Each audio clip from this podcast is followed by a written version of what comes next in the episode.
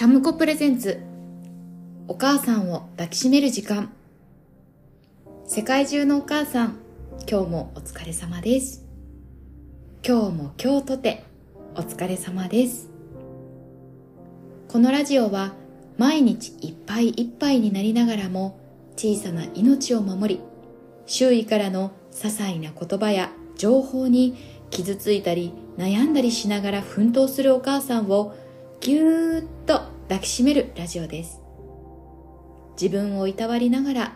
ふーっと肩の力を抜いてお聞きいただけたらと思います。フォロー、メッセージこんなことテーマにしてほしいなというリクエストもお待ちしております。さて今回は仕事復帰への葛藤についてお話ししたいと思います。というのもあの今回私自身がゴールデンウィーク明けから仕事に復帰する予定でしてでこの4月から息子は保育園に入園したんですね。でただこの、まあ、復帰するっていう決断をするまでにまあとんでもなく悩みました。もうメンタル上がったり下がったりなんならこう妊娠してからずっとうじうじ悩んでました。というかあの産休に入った当初はもう退職するみたいな こういう理由で退職するみたいな日記まで書いてたぐらいだったので結構もうやめようかなっていう気持ちではいたんですね。であの仕事内容もうどんな仕事もめちゃくちゃストレスはたまりますし責任はありますし大変。で私の仕事がですねあの、まあ、数字に追われる仕事だったりもするものでちょっとこの追われる感じのままこう穏やかに息子に向き合いながら育児ができるのか、まあ、仕事と育児の両立ができるのか。という不安がありました。というか、まあ、これから復帰なので今もこの不安はあります。でこう論理的に考えたら、まあ、これからはこうお金もかかる時期ですし働いて稼いだ方がこう家計は潤う。でもやっぱり仕事ってストレスも時間もかかるから子供に余裕を持って接したりとか何よりこうやっぱり時間が減る。子供にこう会って向き合う時間が減るっていうところですよね。であとはうんまあそういう負のところもありつつ今までこう一人でやっぱりあのワンオペで育児をしてきた身としては保育園に預けたらちょっと自分の時間が持てるかもというもう期待もないと言ったらこう嘘にはなるかなっていうような感じでした。でどれも真実でやっぱりどれも真剣に本当のことででさらに言うとどれも正解だと思うんですよね。で何がしんどいかってこのこういうことをですねたった一人で、まあ、つい去年とか数ヶ月前にお母さんになった人間がたった一人で決断を迫られるっていうことがもう重すぎませんか？っていうことだと思うんです。なんかお母さんって本当にお母さんという役割を任せられた途端に、まあ、子供を産んだ途端に全部こう重要な決断を委ねられるというね。しかもこう自分のことだけじゃなくて子供のことだったり家庭のことだったりまあもちろん自分のキャリアのことだったりっていうこう多角的な視点で思考して最善を選べってこう言われる。もうなんかこれホラーですよねもはやね。こんなこんなこと今までありましたか人生でみたいな。感じ。でで結局私復帰決めたんですけどなんかその時もなんかあんまり情報がないわけですよ。あのー、まあね、周りのこう人とかにいっぱいいっぱい相談できる人はね、あの、情報もあって判断するってことができる方ももちろんいらっしゃると思いますけども、まあ、私なんかは全然、まあ、友達も少ないですし なんか会社の人に1年ぐらい、まあもう仕事をしてない中で急にこう連絡してすいませんみたいなので聞くのも、すごい勇気がいるからなんかそういうのもちょっとチキンなんでできなくってなんか一人でもうひたすら一人で。まあ言って主人にちょっとうじうじするみたいな感じで。でも主人もその立場に置かれてないしこううじうじされてもっていう感じだと思うんですよ。だからなんか結局一人でうじうじしててなんか他の人がどう考えてんのとか他の人ってどうしたんだろうみたいなところがやっぱり分からなかったので今回、まあ、たった一人私のこう事例ですけどもなんかどういう理由で結局復帰決めたのかっていうところを少しお話しすると、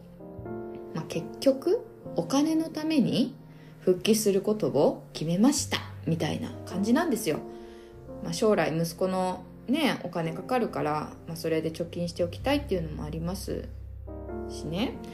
で結局お金のためだけだったら転職するとかもできたと思うんですけど今のその数字を割れるとかがしんどいんだったらそこがない仕事にとかっていうことがですね。なんですけどあの結局保育園に入って最初は熱出したりするよとかってよくなんか言うじゃないですか。だからこう転職して初めての職場で子供の体調が悪くって休ませてくださいみたいなことが連発したりするとなんかこう迷惑かけてさらにそれにまた私はこう心が疲れていってしまうみたいなことになりそうだなっていうのもあってだったらまあ多少わがままが言いやすい勤続年数もそこそこあってみたいなところで復帰した方がまあ現実的にいいよねっていうところはまあそれはもう本当に自分の中で論理的にもうそうだよねって言い聞かせたみたいなところがあります。でなんで結局この選択をバシッと「いや私復帰しますけど」みたいな感じで決めたわけでもなくて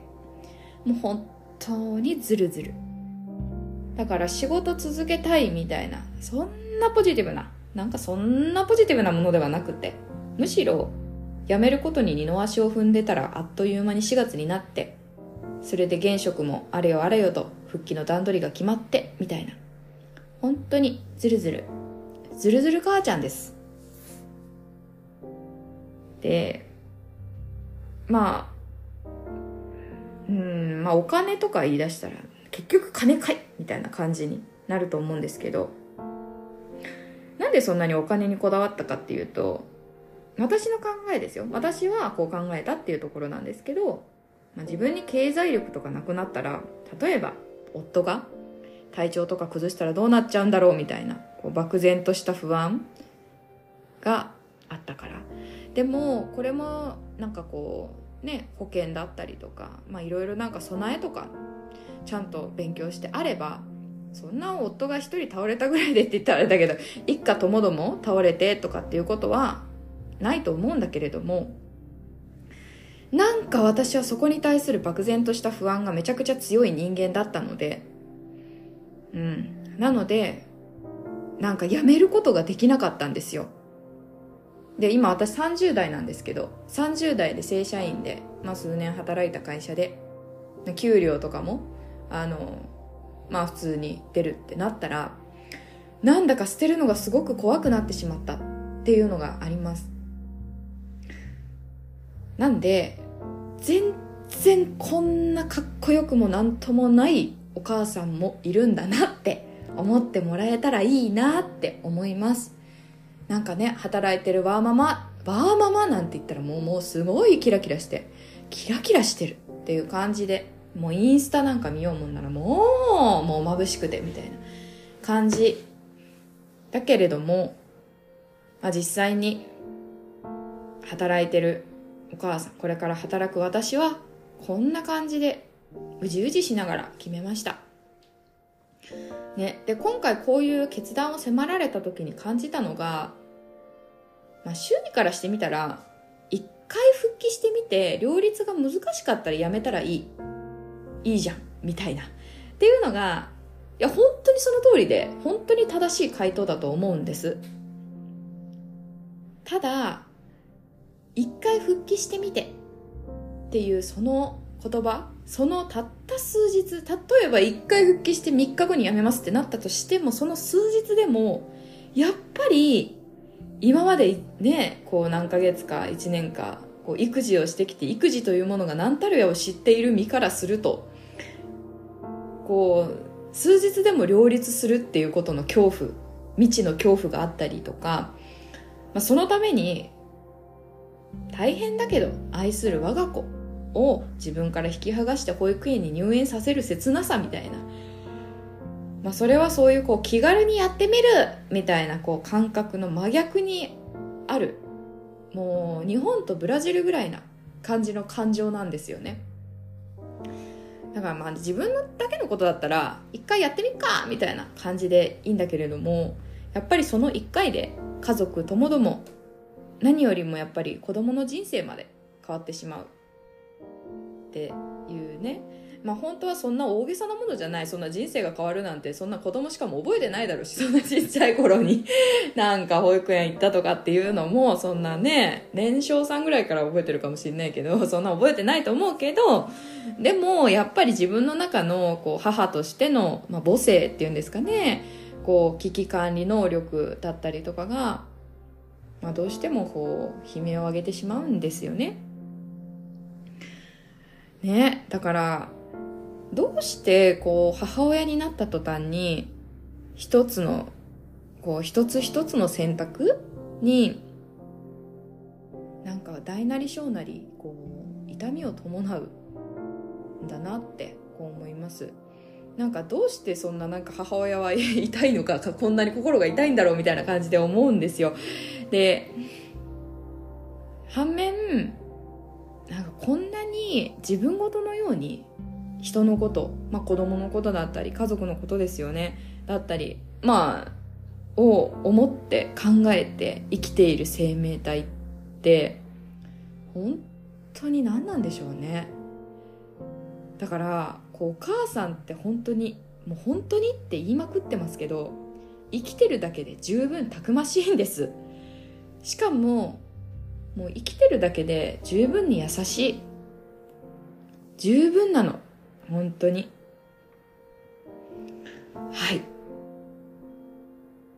だからもうあんまり自分を責めずにあの行こうかなと思います。ね、今日はあの仕事復帰についてお話ししました。私もこれからちょっと復帰してどうなるかわからないんですけども、まあもしかしたら3日後に辞めてるかもしれないんでね。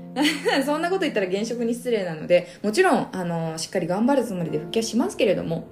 無理せずやっていこうと思います。って言っても無理はしちゃうと思いますけど、はい。で、次回は、あの、じゃあ実際に子供、